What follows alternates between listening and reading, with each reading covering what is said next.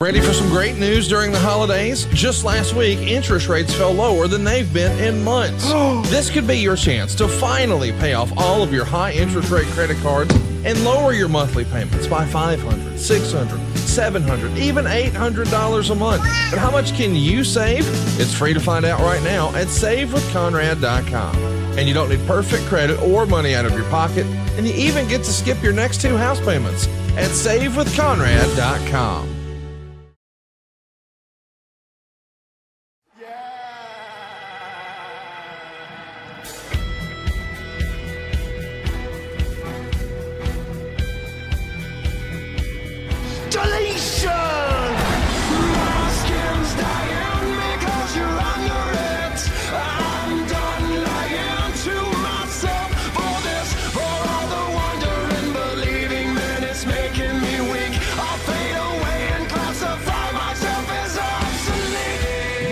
Words are about to be spoken on The Extreme Life of Matt Hardy, presented to you by the ad-free shows and podcasting networks. I'm John Alba, coming to you a little under the weather today, so hopefully you can deal with that. Cracking that ASMR over there. He is the broken one, woken one, spoken one himself, Mr.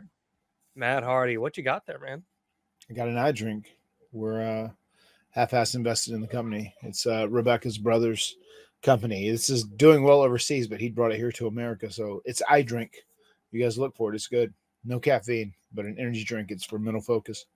Well, we do like mental focus and clarity here on The Extreme Life of Matt Hardy, especially because, you know, as everyone says, even as your wife put on her TikTok this past week, even you could use the mental focus and clarity coming off all those injuries, apparently. Yeah. Well, you know, my mind is deteriorating as well. That's right. My mind and my body. Rapidly deteriorating, of course. Rapidly deteriorating. How was Christmas, man? Christmas was great. It was the magic is still intact, you know. So that was a big success, and it was a hell of a job, like putting stuff together. Like I feel like I was around more specifically the days before Christmas to help put stuff together and, you know, really do the Christmas act as far as that goes. So yeah, it was great, and just having the kids come out and have that amazing reaction and believing and all into the Christmas spirit is great to see. So we're going to try and retain that as long as we possibly can. Yeah. I hear the ho-ho gimmick is over in House Hardy. Yeah. So Evie, she didn't quite catch on to Santa from the jump. She just calls him ho-ho because she knows he goes ho, ho, ho. So ho-ho is what she calls him. This is the cutest little thing ever. Which is unfortunate because, as we know, there's no ho-hos allowed. Well, yeah, definitely a different ho-ho, you know. It's you know, as there's a couple, you know, different versions of the word too. You know, you can say, like, you know, in addition, or you know, more than necessary, whatever, you know, like there's a couple different ho-hos here. Perhaps you should cue up the old peacock there and show Evie what the ho-ho train used to look like on Monday Night Raw. There you have it, the ho-ho train. That's very, very funny. I dig that. Hey, I'm a big Godfather guy. I know you're a big Godfather guy too. He's always over with me. I'd love to get him on the podcast at some point. Well, listen, man, this is going to be a fun one. Last week we talked about your year-end awards. I got a lot of comments about it, Matt. A lot of people were very appreciative of your unbiased takes and your ability to praise other performers in other companies and talk about how well they've been doing. And I don't know, the way I look at it, man, it's just like you guys were all colleagues at the end of the day, right? Sure. I mean, we all are in the same industry. We're all in the same profession at the end of the day. Yeah, I don't know, man. That tribalism stuff, that hating on one promotion and, you know, just being biased towards one. I've never been into that really. And I think the more the merrier. I think the more successful wrestling promotions that are out there, the more successful wrestling companies, it's better for everyone at the end of the day, you know, and it just gives guys another life. Whenever their run ends at one, then they can go to the other place. So I want everybody to be successful. No doubt about it. Lots of good names are going to be active at this weekend's World's End pay-per-view for AEW. Got any picks you'd like to throw our way? Any thoughts on the card? We got Adam Copeland and Christian Cage in the no DQ match. We've got Max defending the championship against Samoa Joe. And we learned on Dynamite this week that Joe and the Devil were in cahoots the entire time. Any thoughts on any of that? Yeah, that's how I read it. Apparently, a lot of people thought Joe was the devil. Is that why Tony cleared that up? He just did a media call. Am I correct? He did. Yeah, and he like clarified that in the media call, correct? Yes. So yeah, I don't know. It's going to be interesting. I wonder who the two masked men were that actually won the tag titles. You know, from MJF, the Ring of Honor World Tag Team titles. So I'm very curious of who that's going to be. For some reason, I have a sneaking suspicion it could be the Kingdom, but who knows? I don't know anything. I don't know any more than you, and I haven't even tried to press to know more. But I'm very curious of what the ultimate payoff and the big reveal is going to be this Saturday at World's End. What do you think about the Continental Classic wrapping up? It's going to be Eddie Kingston and Jon Moxley, friends, enemies, storied history between them. I really enjoyed the Continental Classic. I thought the matches were all great. And more than anything, Matt, I really believe that AEW did a great job telling a bunch of different stories within the context of the tournament. And now the championship match is the culmination of a several years long story. I'm going to put you over here for a second. John Alba called this finale in the beginning. John really did. John, this is who he thought it would come down to. He thought it would be Moxley and Eddie Kingston. And I still think you almost believe that Eddie Kingston is going to win this whole thing, right? Is that kind of who you feel? I think that this is Eddie Kingston's moment, right? Like, he wanted to be in the G1 for so long. He finally got that opportunity. He didn't do how he wanted to. And then he put the stakes out from the beginning of this tournament that he's like, if I don't win this whole thing, I will lose the one thing I had to work super hard for, which was that Ring of Honor World Championship. And now they're creating a whole new Triple Crown Championship off of this, which that's a discussion for another day. But I do think that it's a great story to see him climbing to the top after being down for so many years and then having to do it against someone who's been his best frenemy the entire time. Right. Yeah. I mean, I love that it pushes Eddie forward. I'm a big fan of Eddie Kingston. I like him both personally and professionally. So good on him. And how did he do in that G1? I didn't keep up with it whenever he was doing it. How did he do, John? I can look up his exact results if you in that off the top of your head. Yeah. Because I know whenever we were talking about it in the early stages, I know, like I said, I could see like Swerve winning or like a Jay White winning, but man, you nailed it. You were spot on. Yeah. I don't know, man. For me, it was like you're finding yourself telling a bunch of miniature stories. He finished with 8 points in the C block this past year. So, you know, middle of the line performance for him.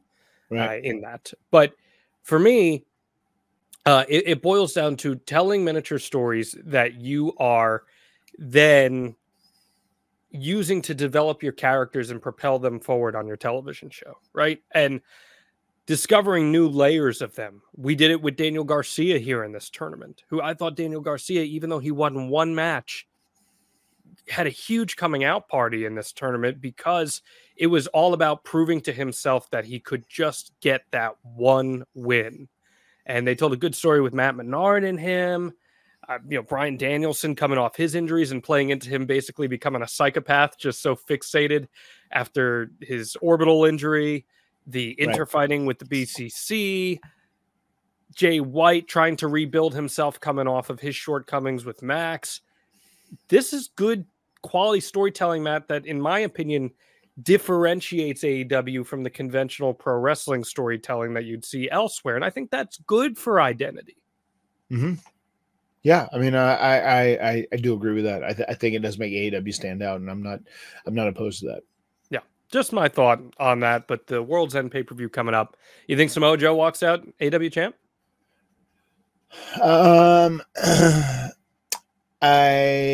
I can see it happening, but I can also not see it happening.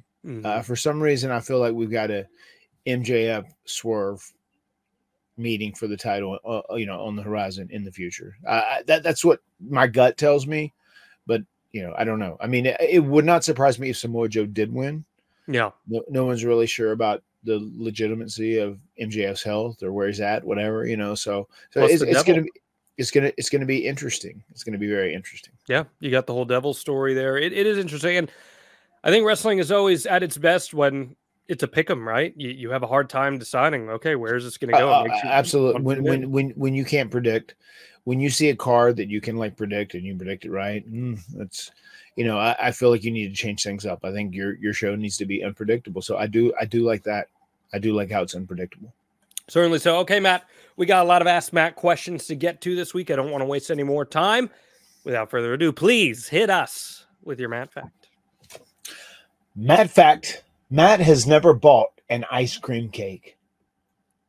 I like that one. Where did that come from?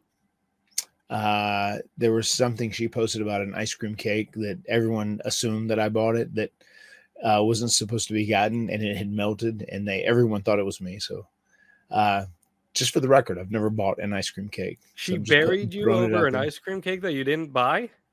I don't think she buried me. I think it was just assumed because someone made a mistake.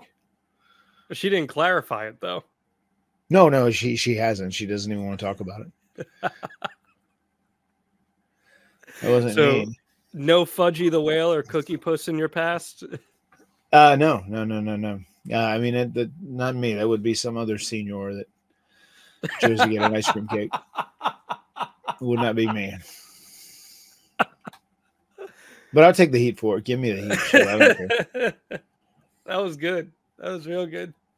Do you like ice cream cake? Do I? Yeah.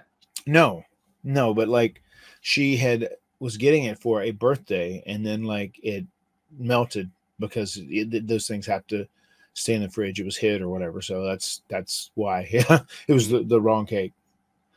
Get the wrong cake. That is outstanding. I love that. All right, let's get to all these great questions that so many of our fans gave us, and we're going to talk about the Iron Claw off the bat here, because that was a question that we got from a few people, Matt. I'm sure. And I will ask it from Melanie. She says, have you watched the Iron Claw? I have, and I thoroughly enjoyed it. I thought they did an excellent job telling the story of Von Erickson. I know there was stuff moved around timetable-wise, and I know some of the, you know, there was a brother that wasn't even included in the movie, and some of the other events were kind of left out, whatever. But, like, guys, they had 2 hours and a little change. That's a lot of storytelling. I mean, to include all of those things, I feel like you need much, much more time. So I was good. I was good with what they did. I thought it packed a very powerful punch, and it really was. Like, it came off as just a really sad, hard tragedy that the whole Von Erich family was. Yeah. I think the thing with the movie was you're appealing to an audience. It is quite literally the casual audience that probably doesn't know the Von Erich story in great detail, if at all. And for me, I love the movie. One of the more interesting facets of it, Matt, was looking around at the audience around me and seeing how they were reacting to these personal tragedies that they probably had no idea were coming. Sure. Yeah. I mean, my wife knew that there was some death involved, but just like once things just started escalating and, you know, the snowball started rolling down the hill and it kept getting bigger and bigger and bigger and bigger and more tragic. She was just like, whoa, like, you know, she thought the movie was done well, but the actual story of the Von Erichs and just the way the dad was putting pressure on the kids and just all the tragedy that surrounded them all dying, you know, with the exception of Kevin. She was just like, that's the worst movie I've ever seen, just because of that story and the tragic nature behind it. Yeah, and it's all real. I thought all the acting was excellent in it. I got to ask you about the Ric Flair portrayal that everyone on the internet's talking about. What do you think? It's funny because most people were pretty close. You know, they either resembled or they, you know, kind of had it down really good as far as the character they were playing specifically. Like, you know, the Von Erichs, I thought they really picked good actors, and I thought they turned in good performances. And, you know, even like the more I've watched that back, I watched that a couple of times this morning at the airport, actually, before flying back home. And it's just like, it was very much not like Rick. I feel like it could have been closer, but at the end of the day, I feel like someone that is a casual fan that doesn't give a shit about pro wrestling, it doesn't make a difference to those people, you know, and you get the point behind it. I think the people who probably got their panties in a wad more than anybody else, or just diehard wrestling fans. Like, come on, I can do a Ric Flair impersonation better than that, or, you know, whatever. So it's one of those things. It would have been nice if it would have been sounded and looked more like Ric Flair in some ways, and had the bravado that, you know, Ric Flair has the charisma Ric Flair has, and says woo the way he says woo, because this guy didn't necessarily do that. But I mean, he was a representation of a character, and it was like a little fun character.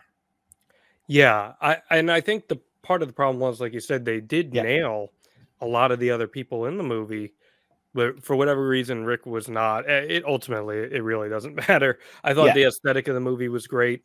And the last thing I'll ask you on it, I felt like the presentation of the pro wrestling world was the most honest that wrestling has ever been presented on film before. The Wrestler back in 2009 was excellent as well with that. But I thought this really captured what pro wrestling at its essence is, and explained it in a way that was digestible for a more casual person. What did you think about that? I totally agree with that. I mean, I think if you're someone who's never watched pro wrestling one day in your life, I think you watch this movie and you're like, that was an amazingly made movie, and it was a hell of a story. And like, I dig it. You know what I mean? So you didn't have to, it wasn't made for like niche wrestling fans. It was made for everyone.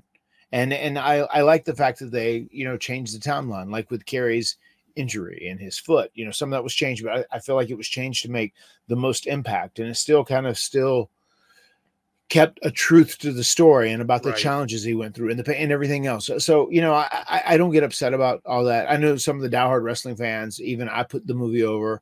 You know, like, are you kidding me? They did this, and Kerry Von Erich was 5'9", and blah blah blah, and this, and this wasn't factual, and this didn't happen on the right timeline. They're like, dude, it's also movie making business, brother. Well, and it's based off a true story. It's not the true story. It's based off a true story. That's what you have to remember. Ultimately, the aesthetic ruled. Seeing the Sportatorium, it did. The Sportatorium stuff was great. The action that they provided in the ring, the clips and snippets, oh, that was great. The graphics when they put up the world-class stuff, just felt, it just took you back to that time, right, of the old days. And I loved all that, and I did. I give it five stars. I dug the movie. I love it.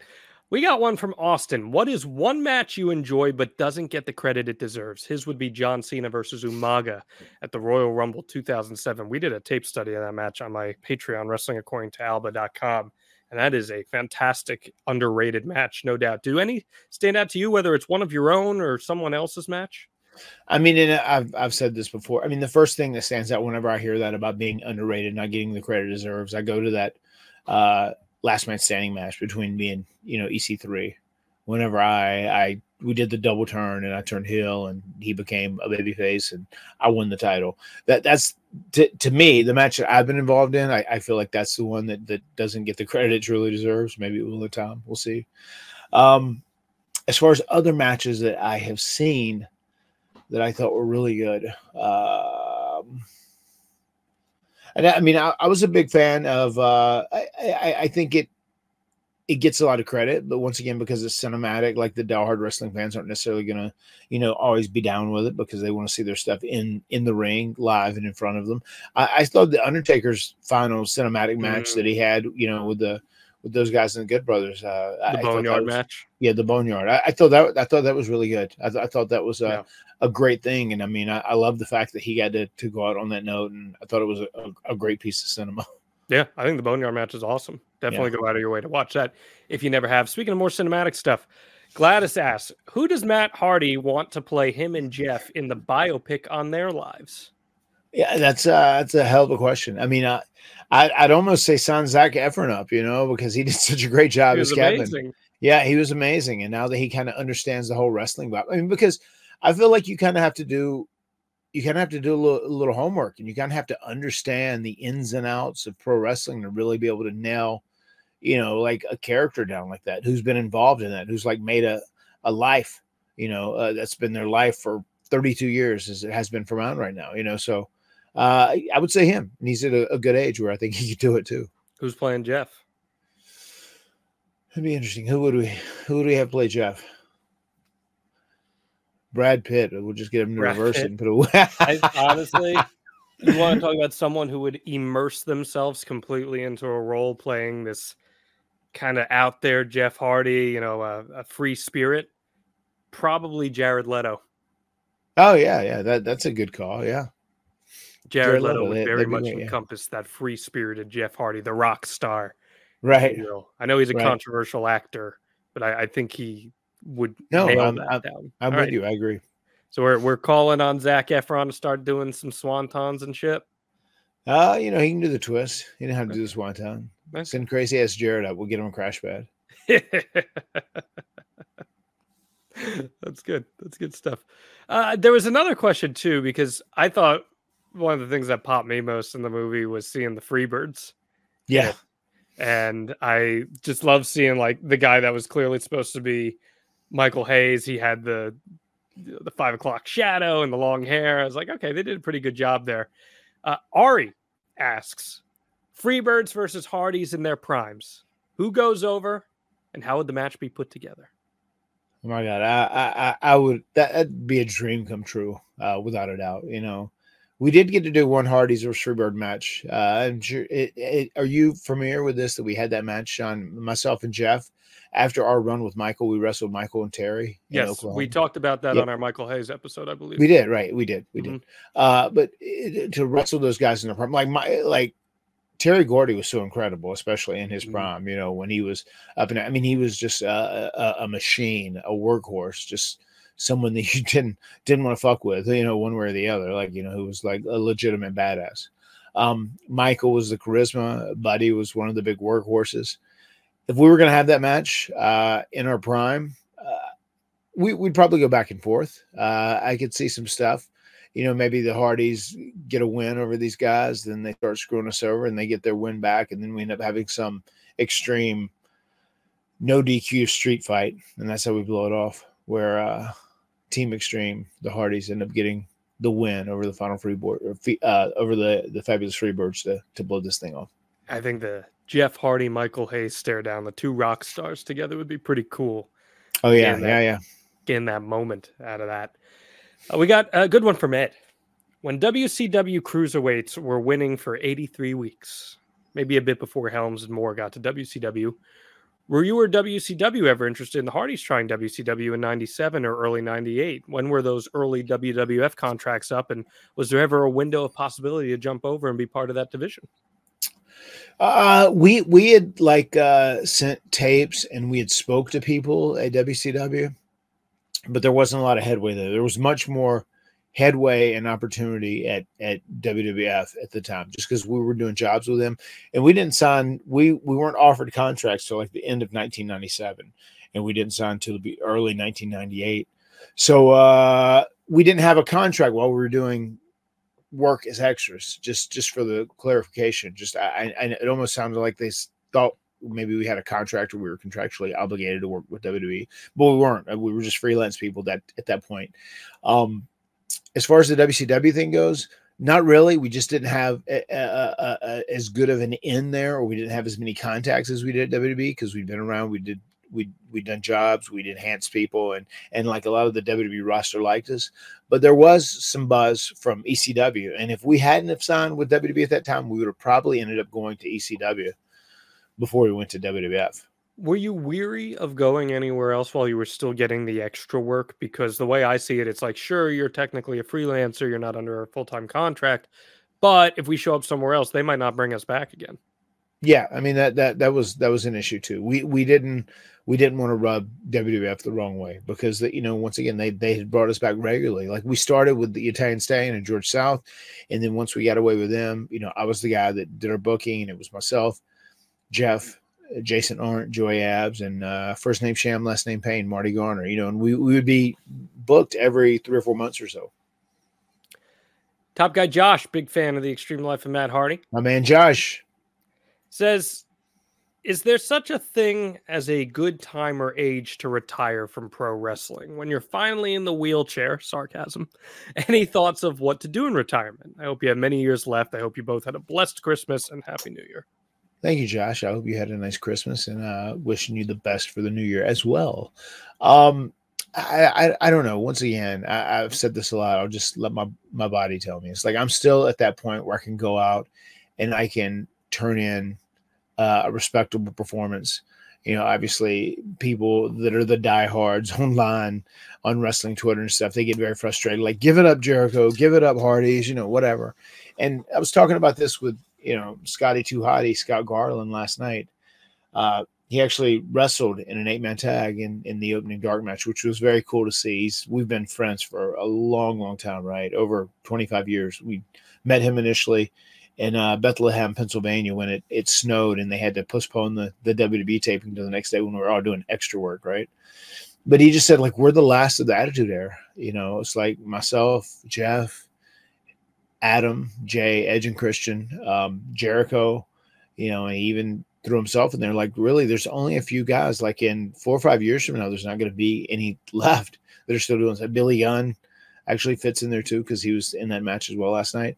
And it's just like, we have so much equity from being on TV in this, you know, in the hottest period in wrestling history. And it's just, it's very important, I feel, to find a way to use those legends in a correct way. And I think there's a lot of benefit and a lot of equity, especially if you have people that are willing to work with everybody else and help elevate other young talent around them. So as far as when I will retire, I'll let my body dictate it. I love doing this, and it's just like I'm still kind of living out my dream. So I want to do that as long as I can.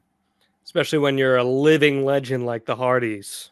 You damn right, a living legend. I mean, like, three-quarters, I might even up that number to 85%. 85% of that locker room, we were their childhood, and we probably motivated them to, you know, chase the pro wrestling dream, you know. So, like, we're responsible for AEW. We kind of created that style in Omega in the beginning. You know? What a service you did to the wrestling community. Well, it's just another great benevolent kindness I gave the wrestling world. I've given them many over the last 32 years. You certainly have. Got a couple good ones from Joaquin here. Says, besides defeating The Undertaker clean without any help from Brock Lesnar, what would be your favorite moment as a single star all throughout your wonderful career? So lately, I've been on a mission to change the way people view their finances and to encourage people to overcome obstacles and adversity. It's just more and more important to me every day. So I've teamed up with the folks at Life Surge. Life Surge is a one-day faith-based event where you'll walk in hungry for success and you'll leave ready to build your resources to leave an impact on others. We're talking faith-fueled finance, growing resources, crushing obstacles, and then, yeah, using it all for something way bigger than yourself. I'll be joining Life Surge in Cincinnati on Saturday, August 3rd. Joining me in Cincinnati is Nick Vujicic, the man with no arms or legs that speaks about his trials and triumphs. Soul surfer and author Bethany Hamilton, Duck Dynasty's Willie Robertson, and author and pastor Craig Groeschel, star of CNBC's The Prophet, Marcus Lemonis, and Bethel Music. That's Life Surge Cincinnati on Saturday, August 3rd. Tickets are on sale exclusively at lifesurge.com. I hope to see you there. Afford Anything talks about how to avoid common pitfalls, how to refine your mental models, and how to think about how to think. Paula, while certainly you can mess up on $1 million a year, it is far less likely than it is on $30,000 a year. Right. I would meet wonderful people that were struggling with a budget that was super tight. It was 100%. You need to make more money. Make smarter choices and build a better life. Afford Anything, wherever you listen. A big moment, and this was a big moment for both myself and Jeff, was being in one of the marquee matches for WrestleMania 25 whenever we got to have the Extreme Rules match, myself versus Jeff. And I would say even getting the win on Jeff in that match, that was one of the biggest moments of my career. As a singles competitor, I'm undefeated at WrestleMania, just for the record. I just thought you should know, John. No, I even get the Battle Royal win, too. I just thought you should know. Yeah, well, that's when you're a living legend, so obviously I knew that. Yes. He also asks, do you think that Woken Matt Hardy would have been different? Would it have worked if it was under the Triple H WWE? That's a hell of an intriguing question. I think it would have definitely been different, and I think there would have been a much better chance of it working. I would have loved to have seen Woken Matt and Bray connect and get together as the leaders of worlds and have Triple H's creative behind it. That would have been a lot of fun. I mean, I think he got stuff. There was one particular scene that we did where we had a thing where there was this tag match with the two top contenders, and they were like, they did a double down in the ring, and they were both like crawling for the tag, and like the lights went out. And then these guys were off the apron, and then Bray and I were in the corners where the tag teams are, and I think we're going to a three-way or something like that. And I'm like, oh shit, you know, like it was a very cool visual though. But that was Triple H's idea, and he said, yeah, I've been thinking about doing this for a while. I think your guys' characters are perfect for it. And that was one thing that I really dug. I liked his mindset. I think he got what we were trying to accomplish. No planetariums? No, he never talked about a planetarium. Sadly. Go check out our original Bray Wyatt episode and Loke and Matt Hardy for an all-time great Vince McMahon story in the archives, extremehardy.com. Well, speaking of Bray, Jeff wants to know, give us a Bray Wyatt story that we've never heard before. I'm sure we're all still hurting from the loss. It's still great to hear stories about him. Man, I'll never forget. We, whenever he was first dating JoJo, we actually went out after a show in Savannah, Georgia, and grabbed a bite to eat, and I kind of got smartened up to the whole thing. So that was cool that he kind of put that faith in me, that they were hanging out and doing their thing, whatever, and just had a real good time, real good dinner.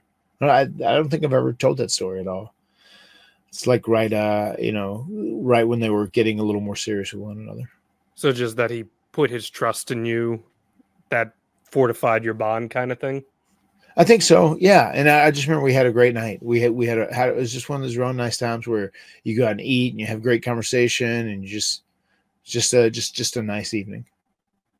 Love to hear that, man. I was doing our year review on Strictly Business, and I was just thinking about Bray and how crazy it is that he's gone. But yeah. The amazing thing about it is the outpouring of support, universal support from the pro wrestling industry for Bray. And I thought you did a wonderful tribute to him that, again, is available in our archives. Should you guys like to check that out, extremehardy.com. It is. That is one to go out of your way to catch, I think. I mean, it was very much from the heart and someone who I love talking about because it's someone that I loved. And we shared so many similarities creatively, so definitely check that out. That's a Extreme Life of Matt Hardy episode you don't want to miss. Good one from Gabriel. As a tag team veteran, who do you think is the future of tag team wrestling? Now, Matt, there's a very famous story here about my boy, Bruce Springsteen, and he went back in the mid-70s. Mm-hmm. He was proclaimed to be in a publication, the next Bob Dylan. He was the future of rock and roll. And it was something that stuck with him for many years to come. So I'm asking you to pick one tag team here, Matt Hardy. Who is the future of tag team wrestling? That's a really interesting question, especially when you talk about young guys. I mean, the people I think currently right now are on the best run of their career and are doing great stuff is FTR. But I mean, they're not necessarily the future. They're the present. I think they're going to be a top tag team for a little while to come, obviously. But as far as young tag teams go, man, I'm even trying to think of. I'm out of the loop, man. Let's break it down here. You got in AEW alone, you got Top Flight. Yeah. You got Private Party, who obviously you're very high on. We know that. You got Aussie Open when they're all fully healthy. And we know Kyle Fletcher's having a lot of single success right now himself. Right. On the WWE end, you got the Creed brothers who are coming up from NXT and just made their debut on the main roster. How are those guys? They were going to be my answer, honestly. I think they are unbelievable. And they're still very... I don't like using this term, but they're still, in the traditional sense of it, green, in the sense that they haven't been doing it that long. Right. But once they put those little things together, I think they're amazing. Julius Creed in particular has a Kurt Angle level ceiling as far as what he's capable of doing athletically. So I've heard these guys are like outstanding athletes, right? Yeah. Mm-hmm. So once you start putting all those things together, you know, everything starts to click, right? Right. It's just, for me, it's like tag team wrestling. And I want to piggyback. I want to find this question here because this can relate to that. Emperor Skyboy asked, what is one thing you want to see new and up-and-coming tag teams do differently to make the future of tag team wrestling better? Because I think those two questions can go hand in hand. Yeah, they do. I want to see them focus more on just like keeping the match in the context of a tag team match, like from a psychology standpoint, especially like, you know, there's that old theory of like, this will never change, like cutting the ring in half, especially when someone's isolated, like try and keep him on the side, try and stop him from making the tag. Because I feel like in the last few years, we've kind of gotten away from a lot of that. Like the Brainbusters, Arn and Tully, they were amazing. Huge fans of their work and of their style. Midnight Express, another team that was great. You know, Rock and Roll Express, they were on the other side of the coin because they were the team that were always the babyface and they were trying to struggle to get that tag.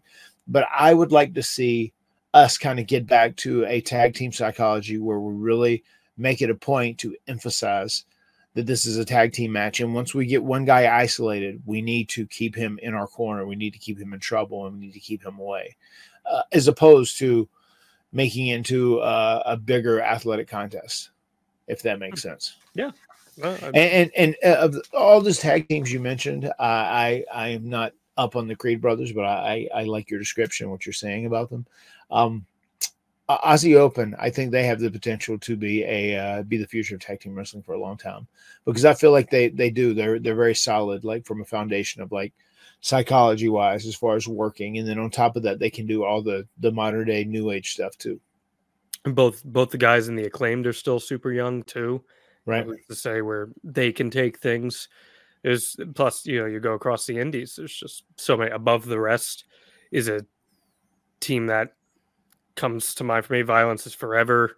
There's a lot of really good indie tag teams out there that I really enjoy. So go check out the scene, man. Watch as much tag team wrestling as you can, because I stand by it. Like, good tag team wrestling will get over with any crowd.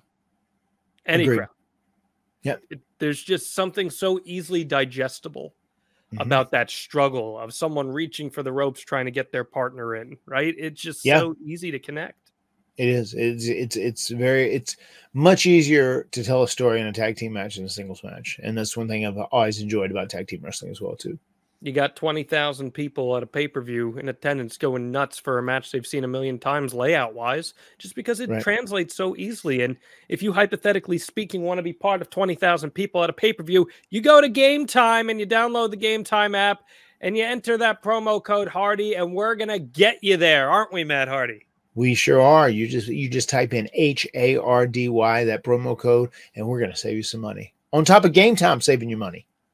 It's the absolute most tangible product that we could shill out to you guys here, because I really do believe that we all love a good shared human experience. It's one of the best things ever. When you go to an event, you go to a sporting event, you go to a concert, you go to a theater show, you go to a wrestling event, and you have that experience with everyone around you that allows you to lose yourself and immerse yourself in it. You shouldn't have to worry about buying tickets to gain that experience. With killer last-minute deals, all-in prices, views from your seat, and their best price guarantee, Game Time takes the guesswork out of buying tickets. We are now on the home stretch of the holiday season, Matt. It's still the time to be given, and I see no reason why you can't give a belated Christmas gift or holiday gift to someone who maybe you underperformed a little bit at the holidays, right, Matt? Maybe there's a way to make it up to someone. How can Game Time help you do that? They can hook you up, whatever you want to go to, whether it is pro wrestling, whether it is a sporting event, whether it is a concert, whether it is Paw Patrol Live. You know, I might buy tickets to any of those things, but they can get you the best deal. They'll tell you where their ticket is. They'll clearly show you the view you're going to be watching from. And then on top of all that, there are no hidden fees. It's one and done, guys. The all-in pricing really gets the job done for you. I know you know a thing or two about digging yourself out of the doghouse. and getting someone tickets to a show or an event that they want to go to, that's going to help you, won't it? Absolutely. This is the way to go. And it's never the wrong time to give someone the gift of tickets, especially through Game Time. With Zone Deals, you pick the section, Game Time picks the seats for big time savings, and the Game Time guarantee means you're always going to get the best price. If you find tickets in the same section or row for less, Game Time will credit you 110% of the difference. So take the guesswork out of buying tickets with Game Time. Download the Game Time app, create an account, and use code HARDY for $20 off your first purchase. Terms apply. Again, create an account, redeem code HARDY, HARDY, for $20 off. Download Game Time today. Last minute tickets, lowest price guaranteed. And I want to thank Game Time for their year-long sponsorship with us here at the Extreme Life of Matt Hardy. We're very, very appreciative, are we not? We are very grateful. Thank you, Game Time. We love working with Game Time, and we love promoting Game Time. It's a great company, and they offer great deals. And everyone, please take advantage of Game Time. It's a win-win. Michael wants to know, what is your best and worst travel story? I would say my best travel story was when I was going to Santiago to work for Hugo in a match. And we came down 5 days early, and then we spent 4 days over in Easter Island. And it's the most magical place I've ever been to. It's a place I want to go to and take all my kids now that, they're a little bigger and stuff. I still want to travel there again when the time is right. But it was just myself and my wife and Maxwell whenever we went initially. But that is the best travel / vacation / destination I've ever been to. So I would consider that my best travel experience, even though the trip was long to get there. It was still good, and it was hugely memorable, and it's an indelible moment. I feel like your worst travel story changes week to week. Sometimes I feel like that it's going to be hard to top this story. That was just whenever the volcanic ash happened over in the UK. And we'd canceled our last show that we were supposed to go to, and then we drove, which ended up being 24 hours because there wasn't a bus we could get or whatever. It was almost like a small van, a smaller, little bigger sized van, and then like a hotel shuttle. And like these things were going so slow as we were going up and down the mountains. We drove we almost missed the flight because we drove to the furthermost point of Spain, if I'm not mistaken, just so we could catch our flight and get out, or they'd hooked us up with. And then we got on a plane from there and flew back across the Atlantic, and we came back to New Jersey, landed, all got our bags, and went to our ass straight to the building to do Raw. So the SmackDown crew was filling in for Raw because Raw was stuck over there. So we got out of Europe at the last possible moment that we could, and we made it back just in time. It was 36 hours of hell. That's exhausting too. That's going to sit with you for a week or two.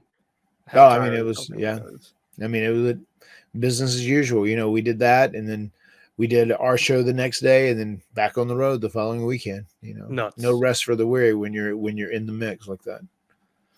Derek asks, what are your favorite bands and songs right now? Not a lot of stuff changes as far as bands. I don't keep up with new music like a lot of people do. I think I'm kind of past that now. I'm kind of aged out. I mean, there'll be times where I hear like a song here and there that's new and it's catchy, and I dig it. I mean, currently right now, my favorite bands are still Kings of Leon, Pearl Jam, Tool. That's most of the stuff you're gonna see. I'll hear like a song that I'll specifically see like on YouTube. I'll watch tribute videos for like different series, television series I've liked or whatever. And sometimes I'll pick up a song and like, oh shit, I got to download that, whatever it may be. But yeah, I have a list. I don't listen to stuff currently and new. If I stumble upon something and I end up liking it, that's when I download it. But I don't actively try and seek out new stuff. So pretty much same old, same old. I got to get you, because there are a lot of great bands out there that are newer and emulate a lot of the sounds that you love. I got to get you hooked on a couple of them. Gaslight Anthem specifically. Yeah, and I've got to check those out. I know you've been a big advocate of them. Big Gaslight guy. Yep. Mm-hmm. Gaslight. I'm surprised you're not as into Foo Fighters as I thought you'd be. I know you like them, but like I think that's a band you probably would really, really get into. With I do. I have a lot of love for Foo Fighters, but you're right. I don't put them at the top of my list. Like I normally. Yeah, it's cool, man. I was a guest on E Street Radio, Springsteen Sirius XM channel. Very cool for you, yeah.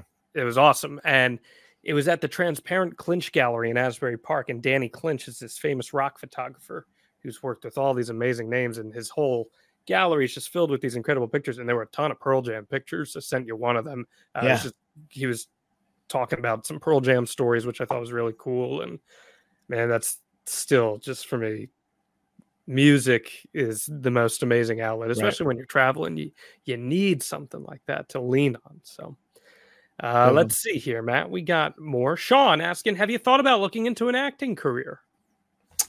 Not necessarily. I'm still doing wrestling while I can do it. But I mean, I think that would be, it'd be a cool change of pace, especially how you have to get a lot more subtle and kind of tune it down a notch, because wrestling, we play to everybody in the venue, and there's a lot of overacting in pro wrestling, obviously. But no, I dig that, and I think it is very fun. Oh, here we go. Skipping this one call real quick. I'll call you back, brother. Oh, look at that. That's what I leave on about, yeah. There you go. But yeah, I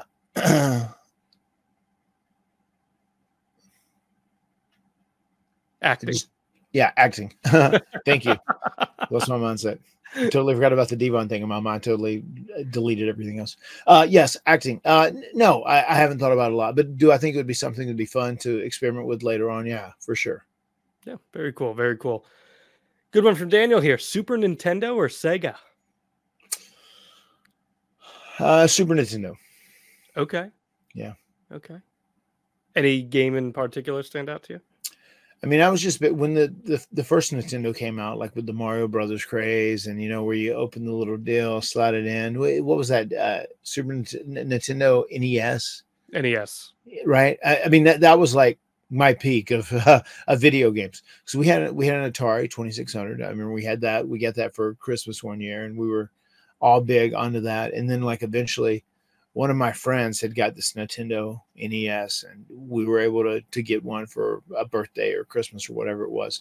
And that was just like the ultimate. I remember we would save up money to buy those games and put the cartridge in and play that. And that's pretty much after that. I kind of fell off from video games. I didn't really, I didn't really play video games any much. Any, definitely any Sega had some good stuff.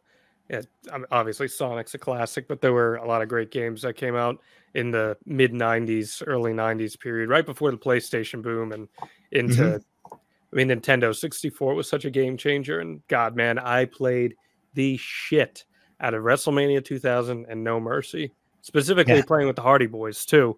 And actually my friend got me as a gift. I'm gonna see if I can snag this here real quick without knocking my whole setup over, but I've got...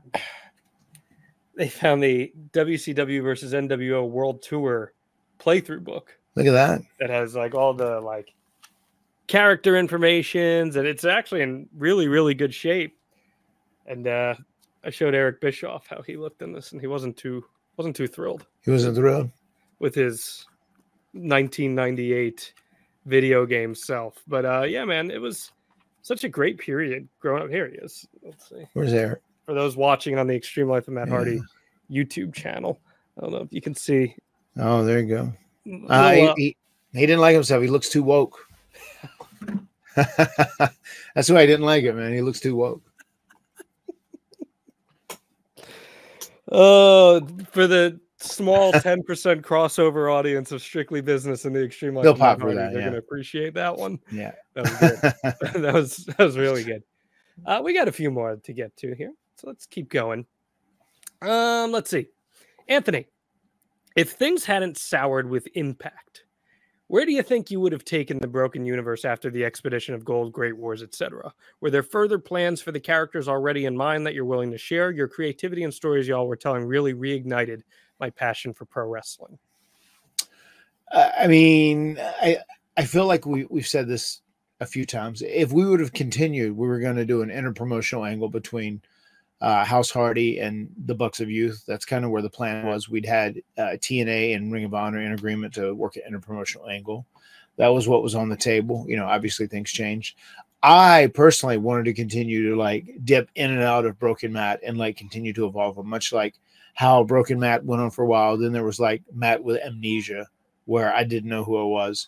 And then Broken Matt comes back. And then I went into the, God, what do they even call, whenever I went back to my first vessel, the Egyptian, that version, I want to keep cycling in and out different versions of Broken Matt, where just like you would have enough time away from the Broken Matt character that you would like want him back. You would miss him enough, you know, give 6 or 8 weeks of doing something else. We're like, oh man, I want to see crazy ass Broken Matt back again.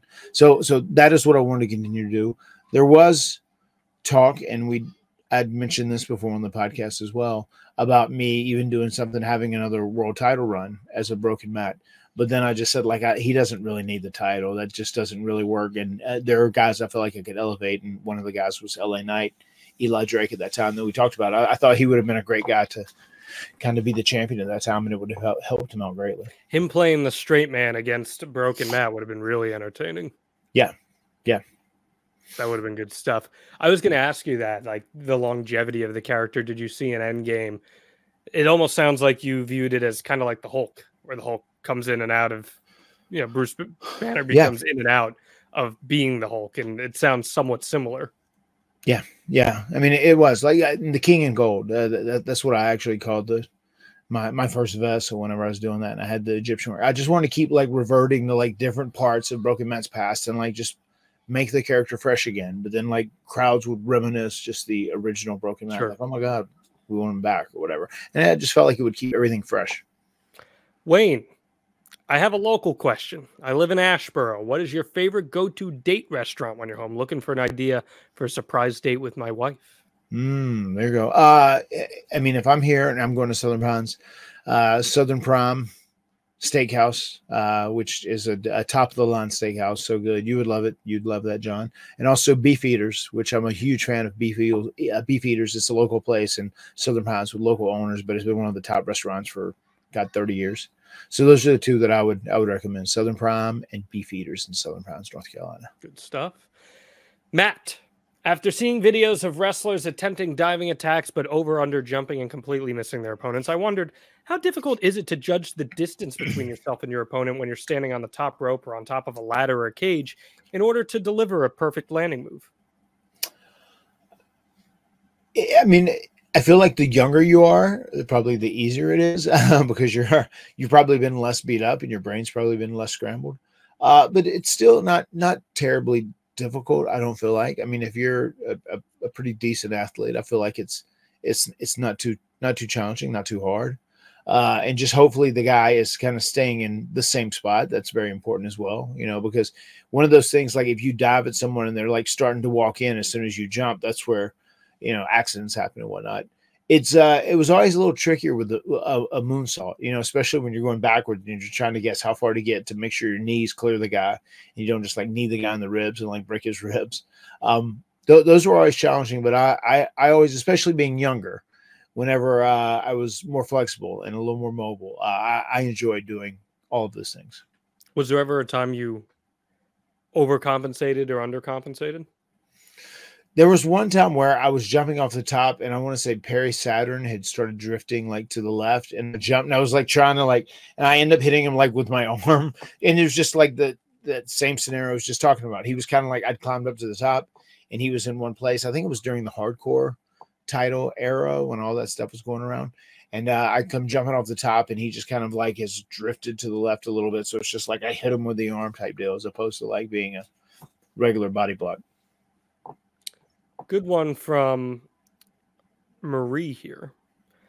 As someone who's been working in the wrestling business for more than 30 years now, what would be your favorite era? Not as a spectator, but as someone who's really living it. My favorite era? Mm-hmm. I mean, personally, the most fun I've ever had, and I say this all the time, and I will ad nauseum, was the Broken Matt Hardy time at TNA. That was the most fun. And it was just really, really a great time overall. And it was just like, I had my wife with me the majority of the time. I had my first son with me, and we got to share these experiences, which meant a lot. The Attitude Era, whenever we first started on the road, I mean, that was probably the most amazing era and atmosphere I've been into, because every night was sold out. I mean, we would do 10 nights on the road and every single night was sold out. You know, it'd be a Wednesday night, a Tuesday night, a Monday night, whatever. And there's 20,000 people in the venue. Every night was sold out, literally, you know, for a couple years whenever we started, until like the business slowed down a little bit. So that was a pretty amazing era, because you knew you were going to be going out as a young kid, newly signed, in front of 20,000 people, 14,000 people, 11,000 people, 17,000 people, however big the venue was. But you knew it was a guaranteed sellout every single night. From Brad, big fan of The Extreme Life, of course. Shout out to Brad. Do you have a favorite sitcom? I've had this with you. Like, I've got to get more into sitcoms. Mm-hmm. I've never been like a huge sitcom guy. I like to sit back and watch kind of comedies or lighthearted stuff or whatnot. I would probably even say of stuff I've watched, maybe I watched some Cheers back in the day. Maybe like a Cheers or a Frasier, but I've never been like a loyal, dedicated sitcom. I'm gonna help you out. Follower. Okay, you're gonna get into Curb Your Enthusiasm. It's on Max. Okay, there's a character on Curb Your Enthusiasm, and anyone who's listened to this and watches Curb knows. Her name is Susie. Susie Essman. She is your wife. Oh yeah. Okay? Oh yeah. And you wait, and you'll watch it. And you'll say, "Oh my God, I'm staring at Rebecca."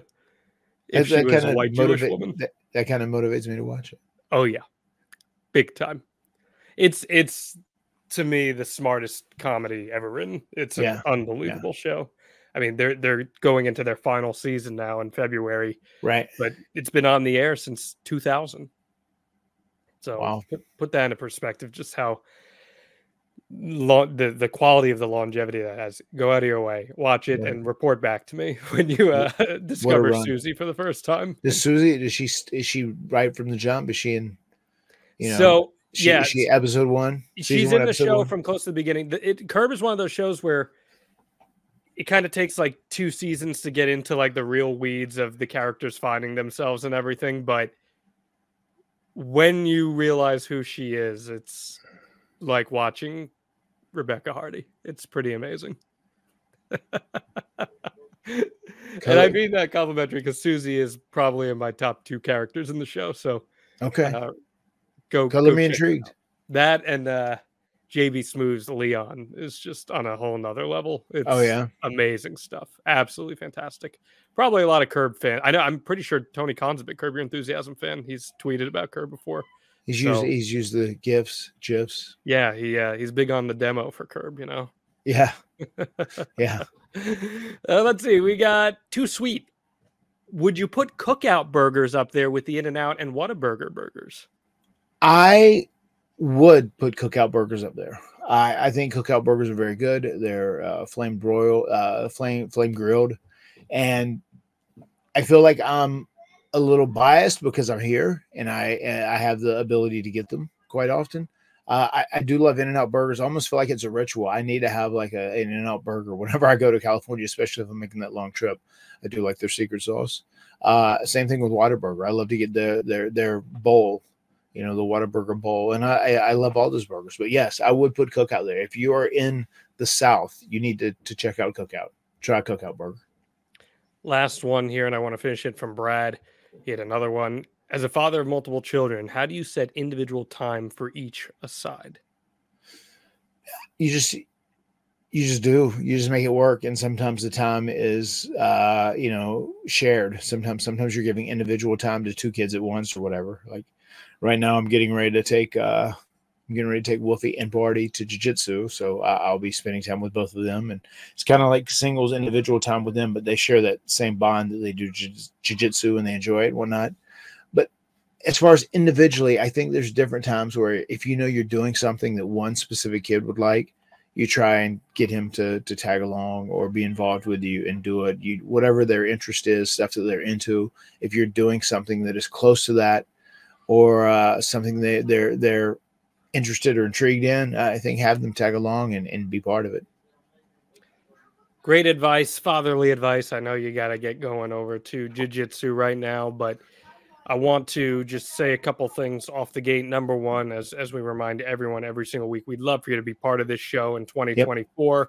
Yep. AdvertiseWithHardy.com is the place to go promote your business to the extreme. Get your product out in front of thousands of listeners every single week. You're going to hear a few new ad partners from us in the coming weeks here on The Extreme Life. We're grateful for them. We would love to have you on our team. Matt, we are headed into 2024. Any New Year's resolution or happy words you'd like to share with everyone as we sign off? A new year always feels like a fresh start. It's a chance to begin again. And I think that's what life is. Every single day is one of those. It's a chance to begin again, to start again. I don't want to get too hung up on New Year's and just saying you have to do it then because you can do it whenever. But it is good. I like how it's like a clean reset. It's a clean slate, so to say. So we have 2024, and I'm excited about that. And I look forward to New Year's, and I look forward to trying to just getting your shit together and being better. It also means we'll be moving on to year 3 of The Extreme Life of Matt Hardy, which is crazy. And you guys were in Orlando this past week, which is where you and I got together for the first time and kind of laid this out. So just so cool, man. So cool. And I hope everyone has a great and happy and healthy new year. Yes. And we are wishing you nothing but the best from us here at The Extreme Life of Matt Hardy.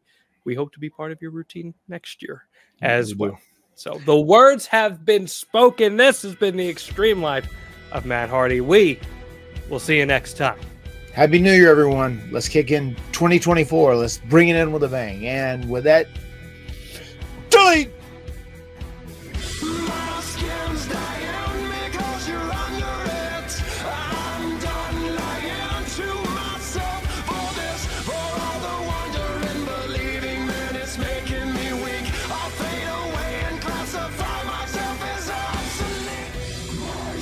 Stay